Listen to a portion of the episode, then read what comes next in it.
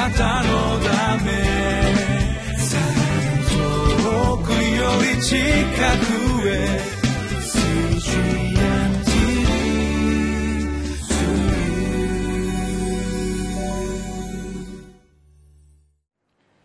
皆さんこんにちは。8月14日のリビングライフの時間です。今日の聖書の御言葉はイザヤ書2章の1節から11節。タイトルは「主の言葉の前で成就される回復と裁き」先日家の近所で道路の工事が行われていました。激しい音で何かを壊してそして、え舗装するためにその何か流されていく。そうするときれいな道ができるようになりました。壊されて新しい道ができていくっていうことを見た時に何か聖書に通じていく真実がその中にあるなと思わされました。今日の御言葉もそうですけども回復と裁きっていうことがあります。何かが壊されてでもそれは壊されて終わりではなくて新しいものに作り変えられていくっていうことが神様の回復の技として語られていることがあります。今日の御言葉を通してそのことをご一緒に見ていきたいと思います。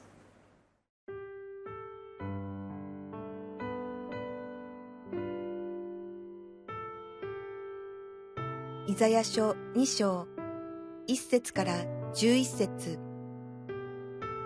アモツの子イザヤがユダとエルサレムについて示された先見の言葉。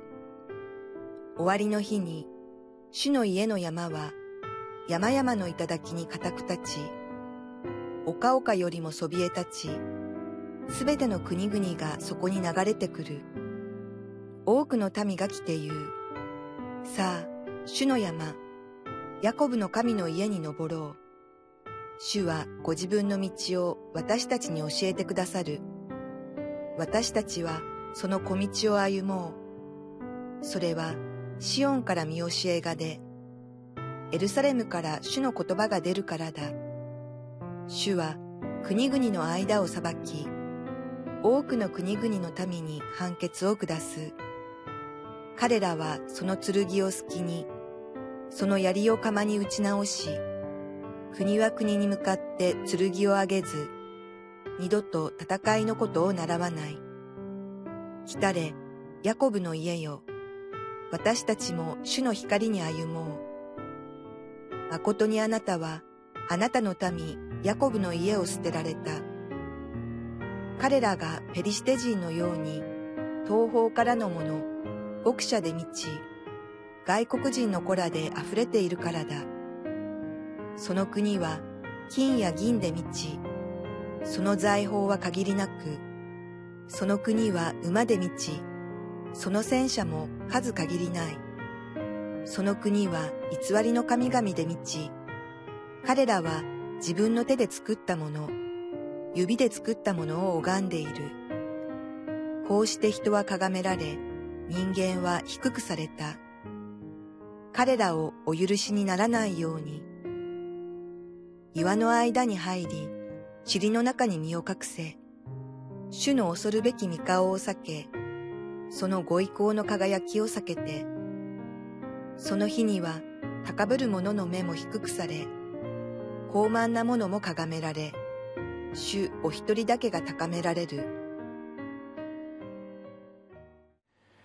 神様はいろいろな場面で私たちに御言葉を語りかけていてくださいます。その御言葉はあなたにとってどのような意味をもたらすものになっていくでしょうか。私にとってはある時は心刺されるようなとても悔い改めに導かれるような御言葉もありますし本当に慰められて癒されて回復していくっていう御言葉の導きもあります。今日の2章の一節のところにはアモツの子イザヤがユダとエルサレムについて示された先見の言葉っていうことが記されています。先見の言葉。これから起こることを神様はイザヤに託した言葉を通してイザヤが語りかけていったっていうことがあります。先見なんですね。今ではないんです。今こうなりますよああなりますよっていうことではなくてやがてこれから神様は回復の技を私たちにしていてくださるって。私の目はですね今しか見れないので本当に今見るところで失望したり恐れたりああこの現実はどうなってしまうんだろうって嘆くことが自分自身を見ても事柄を見てもあるんですけれど神様はもう少し先を見ておられる。いやもう少しどころではない。もっと遠くの将来を見ておられて今を見る時に神様は今を見て失望しないように。今を見てだけ嘆かないように。今を見てだけ恐れないように。これからその出来事がどのように神の技に触れて変化していくかを見ていなさいって言われるんですね。私たちはそうやって御言葉に触れていく時に今は悲しみがあってもいい。もう祈りの課題が積み重なるようにしてですねなかなかお祈りしてもそれがすぐには叶えられないっていうことがあるかもしれないんです。でも大丈夫なんです。神様は御言葉に聞く私たち一人一人に語りかけていてくださる。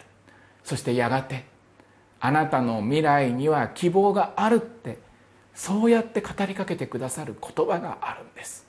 そうすると私たちは今何をするかがよく分かってくるっていうことがあります。今日の御言葉の2章の5節のところをお読みしたいと思います。来たれヤコブの家よ。私たちも死の光に歩もう。誠にあなたはあなたの旅ヤコブの家を捨てられた。彼らがペリシテ人のように東方からのもの牧者で満ち外国人の子らであふれているからだ。来たれヤコブの家よ。こう五節のところで招かれています。そしてその前の3節のところでは多くの民が来て言うさあ主の山ヤコブの神の家に登ろう。主はご自分の道を私たちに教えてくださる。私たちはその小道を歩もう。来たれヤコブの家よ。主の山に登っていこう。私たちは主の道に歩いていこう。っていうこの招きの言葉が語られているんですね。イザヤ書はちょっと見ると怖いっていうか神様がただ怒っておられてそして裁きを下しているって見てしまうその言葉のように感じることがありますけれどもでもこの裁きと思えることは実は神の招きだったんだっていうことがこの2章のところで見てわかります。来たれ光のところに来よう。私たちは進んでいこう。3節のところに私たちはその小道を歩もうって。小さな道でもいい。神様が示してくださるその小道を歩いていこう。みんな大きな道を求めていたかもしれないんです。豊かなものを大きなものを見て何か心慌ただしくして生活していたかもしれないんです。でも人々は本当に裁きと思える虚しさと本当に大きな悲しみの中に今置かれている時にですね神様の招きの言葉がやっと届いたんです。今までは届かなかった。もしかしたら神様はいつでもここに来なさいね。光のもとに歩みなさいね。主の山に来なさいねって言っていたにもかかわらずそれ気づかなかった。でも何かが打ち砕かれた時に何か見えるものが全部虚しいように思えた時に初めて神の招きのささやきの声が聞こえてきた。私たちはもうこのささやきの声を聞いた時に大きな道を歩もうとしなくてもいい。小さな道でいいって。神様が示してくださる道があるならば今は困難で小さくて本当に痛みに満ちている道があるかもしれませんけどただ私たちは神様のもとに招かれているっていうところに歩いていきたい。この道がどのようなところにつながっていくかは分かりません。でも神様は道を作ってくださる方なんです。それでこの道はたとえ小さくて細くてゴツゴツとした岩のようなところつまずきやすいところを歩かせられることがありますけれどこの道は栄光に続いているって。この道は天に続いているって。神様に出会う道に続いているって。私たちは信じていきたい。9節のところ。こうして人は咎められ人間は低くされた。彼らをお許しにならないように。人は咎められ人間は低くされたって。本当にいろんなものが人々の中で砕かれていったんですね。くじかれていったんですね。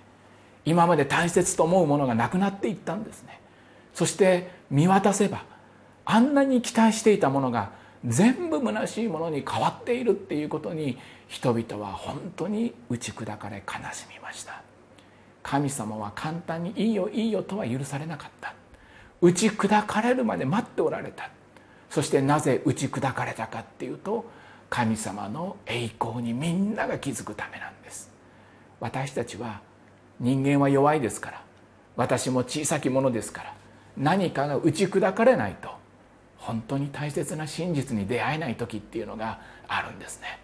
でも私は打ち砕かれた段階で瞬間嫌だと思ったりああ神様は私を愛しておられないってそう感じてしまったりするようなことがあるんですけどそれは深い理解ではないんです。もっと神の真実は深く私たちは精霊の導きで受け止めていいんです。それは何かっていうと困難や悲しみや痛みは神様が私を回復させて命の道に進ませようとするその時なんだっていう。神様がその道に歩むように招かれている時なんだっていう。11節。その日には高ぶる者の目は低くされ高慢な者も咎められ主お一人だけが高められる。神様だけが高められるっていうことが私たちの人生に必要なんいろんなものが高められる必要ないんです。私自身も高められる必要もないんです。神様だけが高められていくためには全部のものが砕かれても主の栄光が立っていけたら私たちの人生に光は豊かに照らされてその光は決して消えることがないんです。主を高く掲げて一日を歩いていきたいと。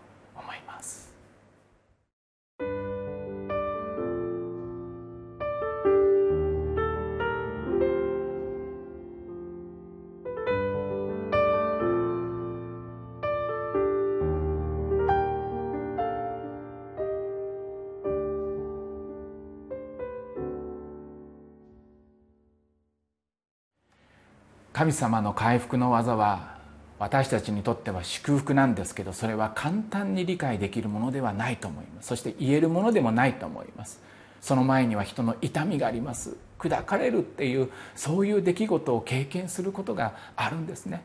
だからこそ私たちは一緒に手を取って祈りながらこの時はやがて神の時に変えられていくって信じながら一緒に涙を流しそして祈りを共にし生きていくことが大切なんだと思うんですね。私たちはすぐに回復だからといってそれを見ることができない時があります。暗闇のトンネルの真ん中でまだまだ暗闇が続くと思ってしまうことがあるかもしれません。でもやがてなんですね。聖書は光を示しています。一緒に今は暗くても私たちを照らす光があることを祈り求めていきたいとお祈りをいたします。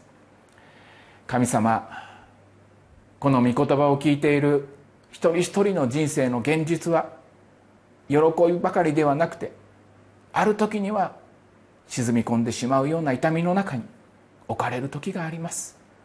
打ちのめされるような出来事を経験される時もあります。私たちは回復の技を見ることができない時がありますけれどもそれは主が痛みの中にも共にいてくださって一緒に涙を流してくださってやがてこの道は今は小さくても暗くても栄光の光につながっていることをいつも御言葉を通して語りかけてくださる神様おられます。信じて今日も歩いていくことができますように一人一人を神様が祝福して守っていてください。イエス様のお名前を通してお捧げいたします。アーメンあなたのため遠くより近く